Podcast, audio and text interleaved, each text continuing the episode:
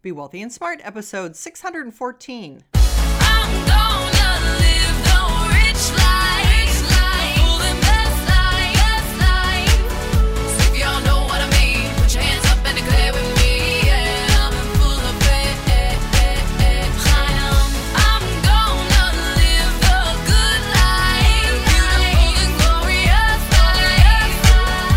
Into a world of wealth and financial freedom without budgets, boredom, or bosses on Be Wealthy and Smart.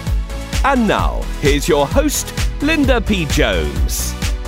Welcome to Be Wealthy and Smart. I'm Linda P. Jones, America's Wealth Mentor, empowering women and men worldwide to financial freedom. On today's show, we're going to talk about a clarification of debt strategies because every once in a while I get someone who comes in and writes a review who obviously hasn't listened to the podcast. They listen to maybe one episode and then they write this scathing review with all these assumptions that are not in the least what I teach. So this happened the other day, and I thought, well, this would be a good time for me to clarify some points because this person really misunderstood what I teach. So here's what they said What kind of advisor doesn't believe in budgets? Can't get on board with an advisor who thinks student loans are okay and that it's best to keep mortgage interest for the tax write off when the tax write off money you'd get is significantly less than the money you'd save not paying interest. And it was two stars. Well, first of all, thank goodness two star reviews are very few and far between, and I've been fortunate enough that this audience has generally given a five star review. So thank you to all the people who have given great reviews. I hate to give attention to the one that writes the rotten review. There were so many misunderstandings in this short couple of sentences that I really want to set the record straight because none of what they said is true. First of all, I'm not an advisor. I am a wealth mentor. That means I teach people from my own experience. Because I've been able to have financial success, I'm able to teach people that financial success. I'm not teaching because I think this is the way the world works. I'm teaching out of decades of experience from the financial industry, as well as being able to make $2 million by the time I was 39 years old. Right there, I'm different from many financial experts. So I consider myself more of an expert or a mentor rather than an advisor. And what we have in this podcast is really a library full of knowledge and information and everything that you need to know about wealth building so that you can become self educated for free and to really learn all the tools that you need to to be successful. I'm not out there charging a fee for managing people's money. That's what advisors do. That's not what I do. I do have the VIP experience where people pay me a one time amount to come in and work with me. But again, it's not charging fees on assets. I'm not managing people's money. I'm not a financial advisor. So let me just set that record straight right up front. Secondly, he says, he thinks that I think that student loans are okay.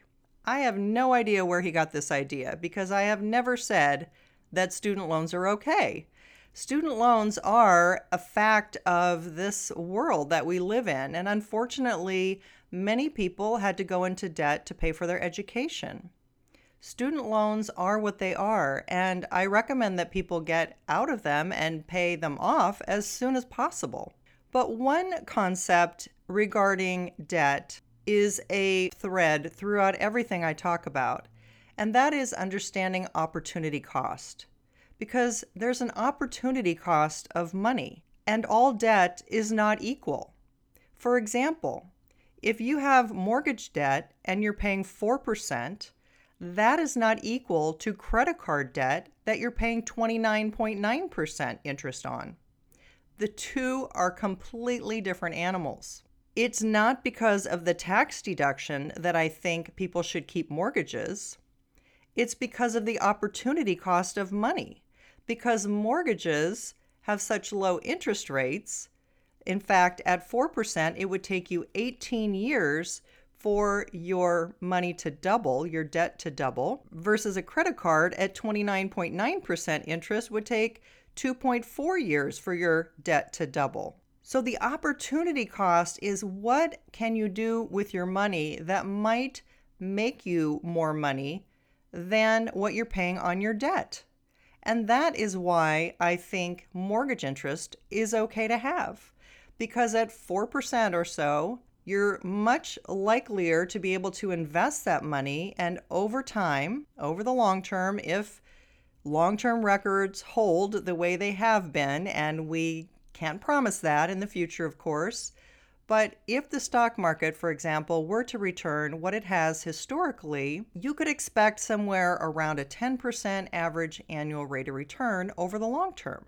So, does it make sense to rush to pay off a 4% mortgage when you might be able to be earning 10% on that money long term?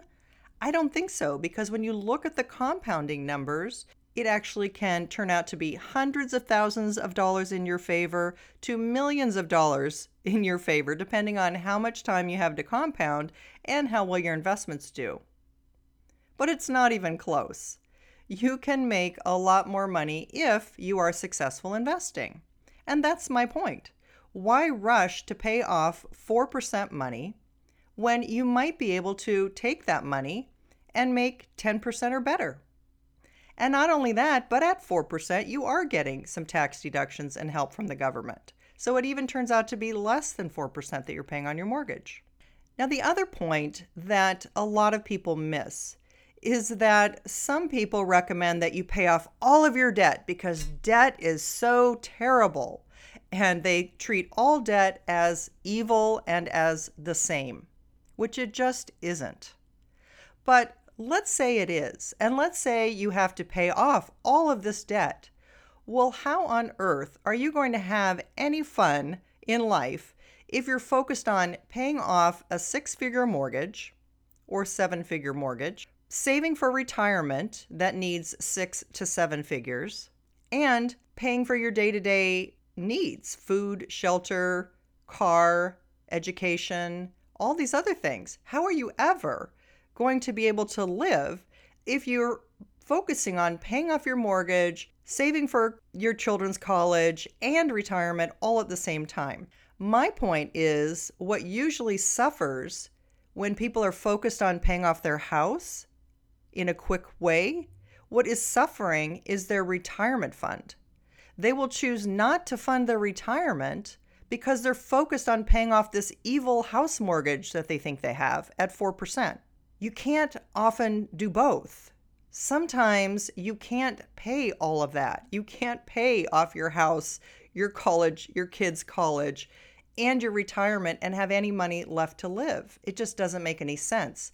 So, why not leave the low interest, tax deductible debt alone and make an extra payment a year to pay it off eight years early, which is what I teach? Rather than trying to force paying it off early in just a few years and sacrificing investing your money potentially at a higher return that could be worth hundreds of thousands or millions of dollars more to you at retirement over a 20 or 30 year period. So that's really my point. It's not that I think you're saving so much money by getting a tax deduction. It's that you only have so many dollars and you can't save for retirement and pay off your house. And if you're paying off your home mortgage, a lot of times you are sacrificing saving and investing for retirement, which is much more important than paying off a 4% debt. That's tax deductible. That's my point. So I hope that I've clarified that and that makes sense to you. Oh, and one last thing. He says that I don't believe in budgets. Well, that's not exactly true either.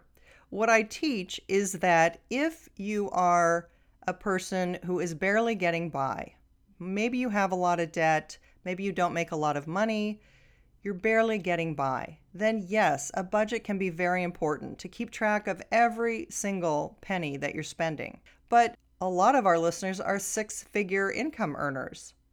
So when you're earning a high income, you're able to not have to live on a budget. You can prioritize what you want to spend your money on. You can prioritize your kids' college education or your travel that you want to do. You can prioritize where you want to spend your money. And you can also enjoy more of life because you have more discretionary income. So, do you have to live on a budget when you're earning a high income and you've paid off any consumer debt? I don't think you have to live on a budget, but I know a lot of financial people out there will say that you do. Personally, I don't think a lot of people with high incomes live on budgets, and I've seen statistics and studies that show that they don't live on budgets. But that doesn't mean that they don't consider their money important, and that doesn't mean that they don't think about how they're spending their money. They just don't restrict themselves to a budget. They give themselves a little more freedom, they have a little more fun, they eat out a little more often, they do some things they want to do, they go some places they want to go, as you should. You should have your money be something that's providing an enjoyable life for you. This is not about being a slave to your money. It's about getting your money to work harder for you. So I am not of the mindset that many financial experts are that you have to be a slave to your money, that you have to put off having any fun until sometime in the future, because at some point, magically in the future, you'll have enough money to do everything you want to do. I just don't agree with that because, as you know, life is short. I have been widowed early in my life. And I know that it's important to live every single day. You can't put off living. What you can do is be smart about your money, prioritize what's important for you, and make money serve you. But to do that, you've got to prioritize, you've got to make sure you're putting money away for retirement, you've got to not have consumer debt, you've got to pay off high interest debt, but don't sweat the low interest debt it's not as big of a deal because it's not compounding as quickly against you.